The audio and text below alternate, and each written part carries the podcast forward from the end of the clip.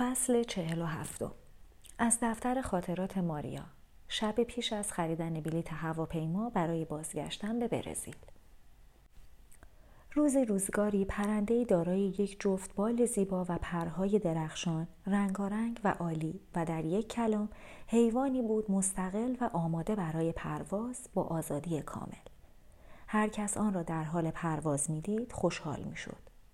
روزی زنی چشمش به پرنده افتاد و عاشق آن شد. در حالی که دهانش از شدت شگفتی باز مانده بود با قلبی که تپش تون داشت و با چشمانی درخشان از شدت هیجان به پرواز حیوان مینگریست. پرنده به زمین نشست و از زن دعوت کرد که با هم پرواز کنند و زن پذیرفت. هر دو با هماهنگی کامل به پرواز درآمدند. زن پرنده را تحسین می کرد ارج می نهاد و می پرستید ولی در عین حال می ترسید. می اندیشید مبادا پرنده بخواهد به کوهستانهای دوردست برود. ترسید مبادا پرنده به سراغ سایر پرندگان برود و یا بخواهد در سقفی بلندتر به پرواز درآید. زن احساس حسادت کرد. حسادت به توانایی پرنده در پرواز و احساس تنهایی کرد. اندیشید برایش تله می‌گذارم این بار که پرنده بیاید دیگر اجازه نمی دهم برود. پرنده هم که عاشق شده بود روز بعد بازگشت. به دام افتاد و در قفس زندانی شد. زن هر روز به پرنده می نگریست. همه هیجاناتش در آن قفس بود. آن را به دوستانش نشان می‌داد و آنها به او می‌گفتند تو همه چیز داری. ناگهان دگرگونی غریبی به وقوع پیوست. پرنده کاملا در اختیار زن بود و دیگر انگیزه ای برای تصرف آن وجود نداشت. بنابراین علاقه او به حیوان به تدریج از بین رفت. پرنده نیز بدون پرواز کردن زندگی بیهوده ای را میگذراند و در نتیجه به تدریج تحلیل رفت. درخشش پرهایش محو شد. به زشتی گرایید و دیگر جز در هنگام غذا دادن و تمیز کردن قفس کسی به آن توجهی نمی‌کرد. سرانجام روزی پرنده مرد زن دچار اندوه فراوانی شد و همواره به آن حیوان میاندیشید ولی هرگز قفس را به یاد نمی آورد. تنها روزی در خاطرش مانده بود که برای نخستین بار پرنده را خوشحال در میان ابرها و در حال پرواز کردن دیده بود. اگر زن اندکی دقت می کرد به خوبی متوجه می شد آنچه او را به آن پرنده دل بسته کرد و برایش هیجان به ارمغان آورد آزادی آن حیوان و انرژی بالهایش در حال حرکت کردن بود نه جسم ساکنش. زندگی برای زن بدون حضور پرنده مفهوم و ارزشی نداشت و سرانجام روزی مرگ زنگ خانه او را به صدا درآورد. از مرگ پرسید چرا به سراغ من آمده ای؟ مرگ پاسخ داد برای اینکه دوباره بتوانی با پرنده در آسمان پرواز کنی. اگر اجازه می‌دادی به آزادی برود و بازگردد هنوز هم می توانستی به تحسین و عشق ورزیدن ادامه بدهی. حالا برای پیدا کردن و ملاقات با آن پرنده به من نیاز داری. فصل چهل و هشتم روز بعد را با مرور نقشه هایی که در طول ماهها اقامت در ژنو در ذهن داشت آغاز کرد. ورود به دفتر آژانس مسافرتی و خریدن بلیت برای برزیل در تاریخ مشخص که در تقویم یادداشت کرده بود. دو هفته به پایان اقامت او در ژنو باقی مانده بود. آن شهر برایش چهره مردی را تداعی می کرد که عاشق یکدیگر شده بودند. از روی دوبرنه تنها یک نام باقی خواهد ماند که پایتخت سوئیس را تزیین می کند. ولی اتاقش را همواره به یاد خواهد داشت. همچنین رودخانه، زبان فرانسوی، دیوانگی های دختری که شب گذشته 23 ومین سال تولدش بود و رفتارش به خاطر درک مرزها نمی‌خواست پرنده را زندانی کند و نمی‌خواست پرنده خود را وادار سازد تا به برزیل با او همراه شود.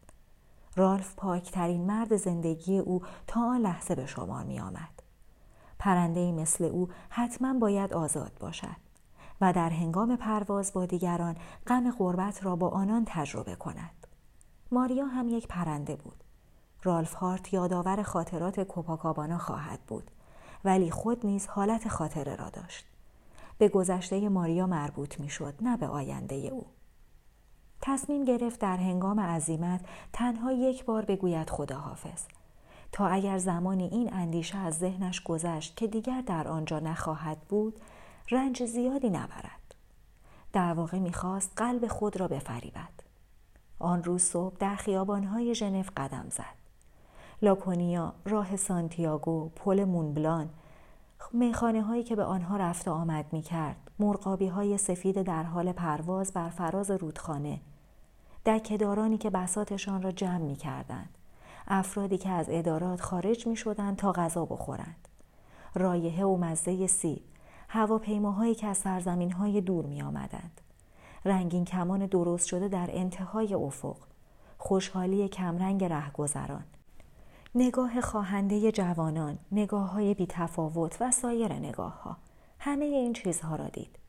تقریبا یک سال در یک شهر کوچک که شباهت زیادی به سایر شهرهای دنیا داشت زندگی کرده بود اگر معماری ویژه و آگهی ها و اطلاعیه های گوناگون تبلیغاتی نبود تفاوتی با شهرهای برزیل هم نداشت فروشگاه و نمایشگاه هم داشت صاحب خانه ها بر سر قیمت به چانه زنی می پرداختند. دانش آموزان پیش از پایان دوره مدرسه را ترک می کردند. مردمی که با محیط زندگی خو گرفته بودند و مردمی که احساس غربت داشتند و روزنامه هایی که مقالاتی در مورد رسوایی ها می نوشتند و مجله های معتبر برای مردان اهل کار و تجارت. به کتابخانه رفت تا کتاب امانتی را پس بدهد. هرچند از متن کتاب چیزی نفهمیده بود ولی هرگاه آن را باز می کرد لاعقل به یاد می آورد که هدف اصلی زندگی خودش چه بوده است. کتاب دارای جلد زرد رنگ بدون تصویر محتوی چند منحنی به ویژه در شبهای تاریک هفته های اخیر برایش همراهی ساکت بود. همیشه در حال طرح ریزی برای آینده بود.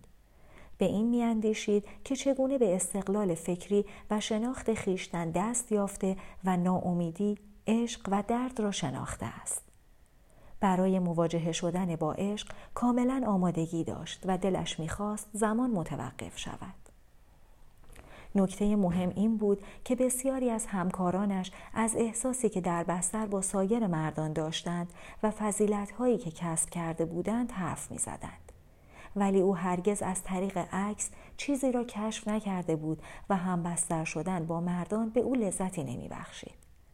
می‌دانست که این عمل بدون داشتن عشق برخلاف آنچه پدران و مادران می‌گفتند و در داستانها می نوشتند منجر به خوشحالی نخواهد شد. خانم مسئول کتابخانه که معمولا جدی بود و تنها دوست ماریا به شمار می‌رفت برخلاف همیشه شاد و سرحال بود. ماریا را به صرف نهار دعوت کرد تا ساندویچی را که همراه آورده بود با هم نصف کنند. ولی ماریا پس از سپاسگزاری به او اطلاع داد که به تازگی نهار خورده است. برای خواندن این کتاب زمان زیادی صرف کردی. چیزی از آن نفهمیدم. به یاد می آوری که روزی در مورد چیزی از من سوال کردی؟ ماریا به یاد نمی آورد ولی پس از مشاهده لبخند مسئول کتابخانه منظور او را حد زد. سکس از زمانی که به جستجوی چنین آثاری آمدی تصمیم گرفتم فهرستی از آنچه در اختیار داشتم تهیه کنم. تعداد آنها زیاد نبود. تنها برای تربیت کردن نسل جوان بود. هرچند آنها هرگز نباید سکس را تنها از طریق رابطه با روسپیان بیاموزند. آنگاه چند کتاب را که در گوشه چیده بود به ماریا نشان داد. همه آنها را با یک ورق کاغذ تیره جلد کرده بود. هنوز فرصتی برای طبق بندی آنها نیافتم. البته کتاب ها را ورق زدم ولی از آنچه خانده ام احساس تنفر می کنم. ماریا به خوبی حدس می‌زد که زن درباره چه چیزهایی می‌خواهد صحبت کند. سادیسم، موزوخیسم و سایر روش های آزاردهنده. تصمیم گرفت به بهانه رفتن بر سر کارش آنجا را ترک کند. ولی نمی‌دانست به مسئول کتابخانه در مورد حرفش چه گفته بود. در یک بانک کار می کنم. شاید هم در یک فروشگاه کار می کنم. همیشه فراموش می کرد. واقعا دروغ گفتن چه کار سختی بود. از مسئول کتابخانه سپاسگزاری کرد و حالتی به نشانه عظیمت به خود گرفت. خانم مسئول بدون توجه به آن حالت ادامه داد اگر تو هم بخوانی متنفر می شوی. اگر کشف تازه ام را شاید گفتگوی جالبی بود ولی ماریا نمی‌خواست در این باره حرفی بزند به زنده ماندن میاندیشید. با این حال مسئول کتاب خانه ادامه می‌داد. ماریا برای ودا دستش را به سوی مسئول کتابخانه دراز کرد. ولی زن نشانه ای از خستگی بروز نداد. ولی به گفته فروید که خیلی برایمان عزیز است ماریا که متوجه شد زن نمی‌خواهد به سخنانش پایان بدهد دستش را به نشانه خداحافظی تکان داد و از در بیرون رفت. میکوشید از اندیشیدن به امور بی اهمیت خودداری کند. روز مناسبی برای پرداختن به نحوه ودا نبود. به صداها توجه کرد. ناقوزها که نواخته می شدند سگها که پارس می کردند ترامواها که روی ریل ها می رفتند گامها نفسها به تابلوها نگریست. تمایلی برای بازگشت به کوپاکابانا نداشت. با این حال احساس می کرد باید تا روز آخر به وظایف خود عمل کند. هرچند تا آن لحظه به اندازه کافی پسنداز داشت. می توانست بعد از ظهر آن روز به خرید بپردازد. با رئیس بانکی که از مشتری خودش محسوب می‌شد و قول کمک اقتصادی داده بود حرف بزند. یک قهوه بنوشد و لباسهایی را که در چمدانش جای نمی گرفت با پست بفرستد. اندوهگین شده بود و نمی توانست دلیل آن را بفهمد. شاید چون هنوز دو هفته باقی مانده بود و چاره جز وقت گذرانی نداشت. نگرشی متفاوت به شهر داشت. به یک چهار راه رسید که پیشتر صدها بار از آن گذشته بود. از آنجا ساحل به خوبی دیده می‌شد. ساعت گل که یکی از های شهر بود و اجازه دروغ گفتن به کسی نمی‌داد زیرا ناگهان زمان متوقف شد. به نظر می آمد دنیا منجمد شده باشد انگار آن لحظه نمی‌خواست بگذرد او در برابر موضوع جدی و مهمی قرار گرفته بود که نمی توانست آن را فراموش کند و یا برخوردی همچون رویاهای شبانه داشته باشد همواره قول می‌داد رویاهایش را یادداشت کند ولی هرگز آنها را به یاد نمی آورد. به هیچ چیز نیندیشید. دنیا متوقف شده. چه اتفاقی می افتد؟ بس است. پرنده. داستان زیبای پرنده که به تازگی نوشته بود. اشاره به رالف هارت داشت؟ نه درباره خودش بود.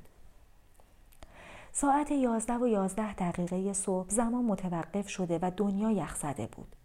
بدنش را نمی شناخت و می‌خواست دوباره خود را کشف کند. راستی آن ماجرای بازگشت باکرگی چه بود که از هنگام بیدار شدن افکارش را تحت تاثیر قرار می‌داد؟ می‌خواست دلیل باکرگی دوباره خود را بفهمد. ولی این موضوع چنان شکننده بود که امکان داشت برای همیشه از دست برود. ماریا بهشت را تجربه کرده بود. احتمالا. جهنم را تجربه کرده بود. حتما. ولی سرنوشت سرانجام از راه می رسید نمی توانست دو هفته منتظر بماند. ده روز. حتی یک هفته را هم نمی توانست لازم بود هرچه زودتر برود. ساعت گل گردشگرانی که از آن عکس می گرفتند و کودکان که در حال بازی کردن بودند موجب کشف دلیل اندوه او شدند. دلیل اندوه او این بود نمی‌خواهد به برزیل بازگردد. دلیل بازنگشتن او رالف هارت نبود سوئیس نبود سرنوشت نبود. دلیل ساده و واقعی داشت پول. پول تکه کاغذی که رنگی ملایم و ارزشی زیاد داشت. او این را می‌دانست همه می‌دانستند. می‌خواست با کوهی از این کاغذها به بانک معتبری برود و درخواست کند. می‌خواهم چند اکسیر جاودانگی از شما بخرم. نه خانم از این کالا نمی فروشیم فقط می‌خریم.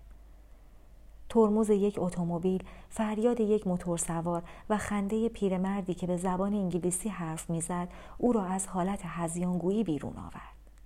به او فرمان می‌دادند که بازگردد زیرا چراغ برای عبور رهگذران پیاده قرمز بود. انگار چیزی را کشف کردم که همه باید بدانند. ولی کسی چیزی نمی‌دانست. به اطراف نگریست. مردمی که سرهایشان را پایین انداخته بودند و قدم می‌زدند. افرادی که برای رسیدن به موقع به کارهایشان میدویدند آنها احتمالا می‌خواستند به مدرسه دانشگاه محل کار و یا روی دوبرنه بروند. ماریا نیز همچون سایر مردم در حال فرو ریختن زمان و انجام دادن کارهایی بود که از آن خوشش نمی آمد. همچون سایر مردم مجبور بود افراد غیرقابل تحمل را تحمل کند همچون سایر مردم تحویل دادن جسم ارزشمند و روح گرانبهایش به خاطر آینده‌ای که هرگز نمی آمد. همچون سایر مردم اظهار اینکه هنوز به اندازه کافی پول ندارد. همچون سایر مردم تنها اندکی بیشتر تحمل کردن، کمی بیشتر ماندن، چیزی بیشتری به دست آوردن، رویاهای متوالی داشتن. مشتریان زیادی در انتظار ماریا بودند. موقعیتی ممتاز داشت. مشتریانی که قابل اعتماد بودند و می توانستند از 350 تا هزار فرانک در هر جلسه به او بپردازند. برای نخستین بار در طول زندگی به این اندیشه متمسک شد که با به دست آوردن پول بیشتر می تواند چیزهای بیشتری بخرد. شاید تنها یک سال دیگر. منتظر ماند تا چراغ سبز شود. از خیابان عبور کرد و در برابر ساعت گل ایستاد. تصویر رالف را به ذهن آورد. نگاه های خواهنده و دست های او را که صورتش را لمس می کرد احساس کرد. از دور به فواره ها نگریست و احساس لذت کرد. در برابر چشمان همه مردم. کسی به او توجه نکرد. همه گرفتار و مشغول کار خود بودند. فصل چهل و نهم نیاه تنها همکارش که با هم رابطه دوستانه داشتند در لحظه ورود او را نزد خود خواند. با مردی شرقی بر سر میز نشسته بودند و میخندیدند. به ماریا گفت به این مرد نگاه کن ببین از من چه می‌خواهد. مرد شرقی که به دنبال یک همدست یا شریک جرم میگشت لبخندی زد و سرپوش جعبه سیگار برگ را باز کرد. میلان از فاصله دور صحنه را به دقت زیر نظر داشت که مبادا مواد مخدر از آن جعبه بیرون بیاید نه چیز خاصی نبود هرچند نمی‌دانست چیست ماریا گفت انگار متعلق به قرن گذشته است مرد شرقی تایید کرد مال قرن گذشته است بیش از صد سال دارد و برایم خیلی گران تمام شده ماریا تعدادی سوپاپ، یک دسته چرخ، سیمپیچ های الکتریکی، اتصالات فلزی کوچک و تعدادی باتری می‌دید. انگار وسایل درونی یک دستگاه رادیو قدیمی بود که دو سیم از آن خارج شده بود که در انتهای هر یک اسای کوچک شیشه‌ای به اندازه یک انگشت بود. به نظر نمی رسید که ارزش زیادی داشته باشد.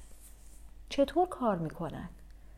با اینکه نیاه به دختر برزیلی اعتماد داشت ولی از آنجا که می‌دانست هر انسانی ممکن است در شرایطی خاص تغییر رفتار بدهد از سؤال ماریا ناراحت شد تصور می‌کرد می‌خواهد مشتری را از او بگیرد برایم توضیح بده تا سال 1900 وقتی نخستین باتری ها به بازار آمدند یکی از پزشکان سنتی به منظور درمان احتمالی بیماری های روانی آزمایشاتی با استفاده از آنها انجام داد. از این باتری ها حتی برای درمان جوش صورت و ایجاد شادابی در پوست نیز استفاده شد. این دو انتها را می‌بینی آنها را روی شقیقه میگذاشتند و در زمانی که هوا خشک بود می توانستند پوست را تحریک کنند. در واقع باتری ایجاد الکتریسیته ساکن می کرد. این امر در سوئیس رایج بود ولی در برزیل به ندرت اتفاق می افتاد. روزی ماریا هنگامی که در تاکسی را گشود تا سوار شود صدای عجیبی را شنید. تصور کرد آن اتومبیل مشکلی دارد و اعتراض کرد. راننده تاکسی با حالتی تهاجمی به سوی دخترک آمد و او را فردی احمق خواند. آن صدا از اتومبیل نبود بلکه هوای خشک موجب ایجاد الکتریسیته ساکن شده بود ماریا چند بار دیگر به صندلی تاکسی دست زد و چنین پدیده ای را احساس کرد و ترسید از آن به بعد نیز فلزات را با احتیاط لمس می کرد. عاقبت در فروشگاهی دستبندی فلزی یافت که الکتریسیته جمع شده در بدن را تخلیه می کرد. ماریا به مرد شرقی نگریست و گفت ولی به نظر اقراغامیز می آید. نیاه بیشتر ناراحت شد. نمی‌خواست با تنها دوست خود درگیر شود. دستهایش را روی شانه مرد گذاشته بود تا نشان دهد آن مشتری متعلق به خودش است نه کس دیگر. مرد شرقی خنده ای کرد و گفت بستگی دارد که آن را کجا بگذاری. دسته کوچک را چرخاند و بلافاصله دو عصای کوچک شیشه به رنگ بنفش درآمدند. با حرکتی سریع دو عصا را به بدن دو زن چسباند. صدای خشکی برخاست. الکتریسیته تولید شده در تولید نکرد خارش ایجاد کرد. میلان نزد آنها آمد. لطفا از این وسیله در اینجا استفاده نکن. مرد آن دستگاه را در جعبه گذاشت و زن فیلیپینی با استفاده از موقعیت پیشنهاد کرد با هم به هتل برود. ولی تازه وارد واکنشی معیوس کننده داشت. انگار آن دستگاه را به بیرون رفتن ترجیح می‌داد. پالتوی خود را پوشید جعبه را در چمدان چرمی قرار داد و گفت این روزها مشابه چنین دستگاهی را باز هم می سازند. کسانی که به دنبال لذت بیشتر می گردند از آن استفاده می کنند. البته دستگاهی که من دارم در مجموعه وسایل پزشکی در موزه ها و عتیق فروشی ها یافت می شود. میلان و ماریا سکوت کردند. نمی‌دانستند چه باید بگویند. دختر برزیلی از صاحب میخانه پرسید چنین چیزی را دیده بود؟ به این صورت نه. احتمالا خیلی گران است ولی برای آن مرد که در یک شرکت بزرگ نفتی به عنوان مدیرعامل کار می کند ارزش زیادی ندارد. نمونه های دیگری از آن دیدم. نمونه های مدرن. به چه دردی می خورد؟ آن را داخل بدن قرار می دهند، دسته را می چرخانند، در داخل بدن ایجاد الکتریسیته ساکن می کنند. هر کس به تنهایی می تواند چنین کاری بکند؟ هر کاری را می توان به تنهایی انجام داد ولی در مورد سکس بهتر است انسان همراه داشته باشد. در غیر این صورت میخانه من تعطیل می شد و تو هم چاره ای نداشتی جز اینکه در یک مغازه سبزی بفروشی. راستی مشتری ویژه امشب به سراغت می آید بنابراین سایر دعوت ها را رد کن همین کار را می کنم حتی دعوت او را هم نمیپذیرم. چون تنها برای خداحافظی به اینجا آمدم. من می‌روم. انگار ضربه چنان سریع و شدید بود که میلان متوجه نشد. به خاطر آن نقاش؟ نه به خاطر کوپاکابانا. هر چیزی حد و مرزی دارد. من امروز صبح در حالی که به ساعت گل نگاه می کردم به این مرز رسیدم. مرز تو کجا بود؟ بهای مزرعه در برزیل. البته می‌دانم که می توانم پول بیشتری به دست بیاورم. بعد از یک سال دیگر کار کردن. ولی نتیجه این عمل را می‌دانم. اگر این کار را بکنم همیشه در دام میمانم. درست مثل تو و مثل مشتریانت. مدیران عامل، خلبانان، مدیران شرکت دیسکل، همه مردانی که شناختم وقتم را به آنها دادم و دیگر نمی‌توانم آن را پس بگیرم اگر تنها یک روز دیگر بمانم یک سال دیگر میمانم و اگر یک سال دیگر بمانم دیگر هرگز نمی‌توانم بروم میلان محتاطانه سر تکان داد انگار می‌فهمید که باید موافقت کند می‌دانست حق ندارد دختر برزیلی را از تصمیمی که گرفته بود منصرف کند حرفی نزد زیرا می ترسید تصمیم ماریا به گوش سایر دختران برسد. میلان مرد خوبی بود. حتی تلاشی برای گوشزد کردن اشتباه دخترک نشان نداد. ماریا ضمن سپاسگزاری یک لیوان شامپاین خواست. دیگر تحمل نوشیدن کوکتل میوه را نداشت. چون در حال انجام وظیفه نبود می توانست هرچه دلش می خواهد بنوشد. میلان از ماریا خواست که گاهی به کوپاگابانا زنگ بزند و اگر چیزی می‌خواهد به او اطلاع بدهد دخترک می‌خواست پول مشروب را بپردازد ولی میلان از او نگرفت و آن را به حساب اجاره خانه گذاشت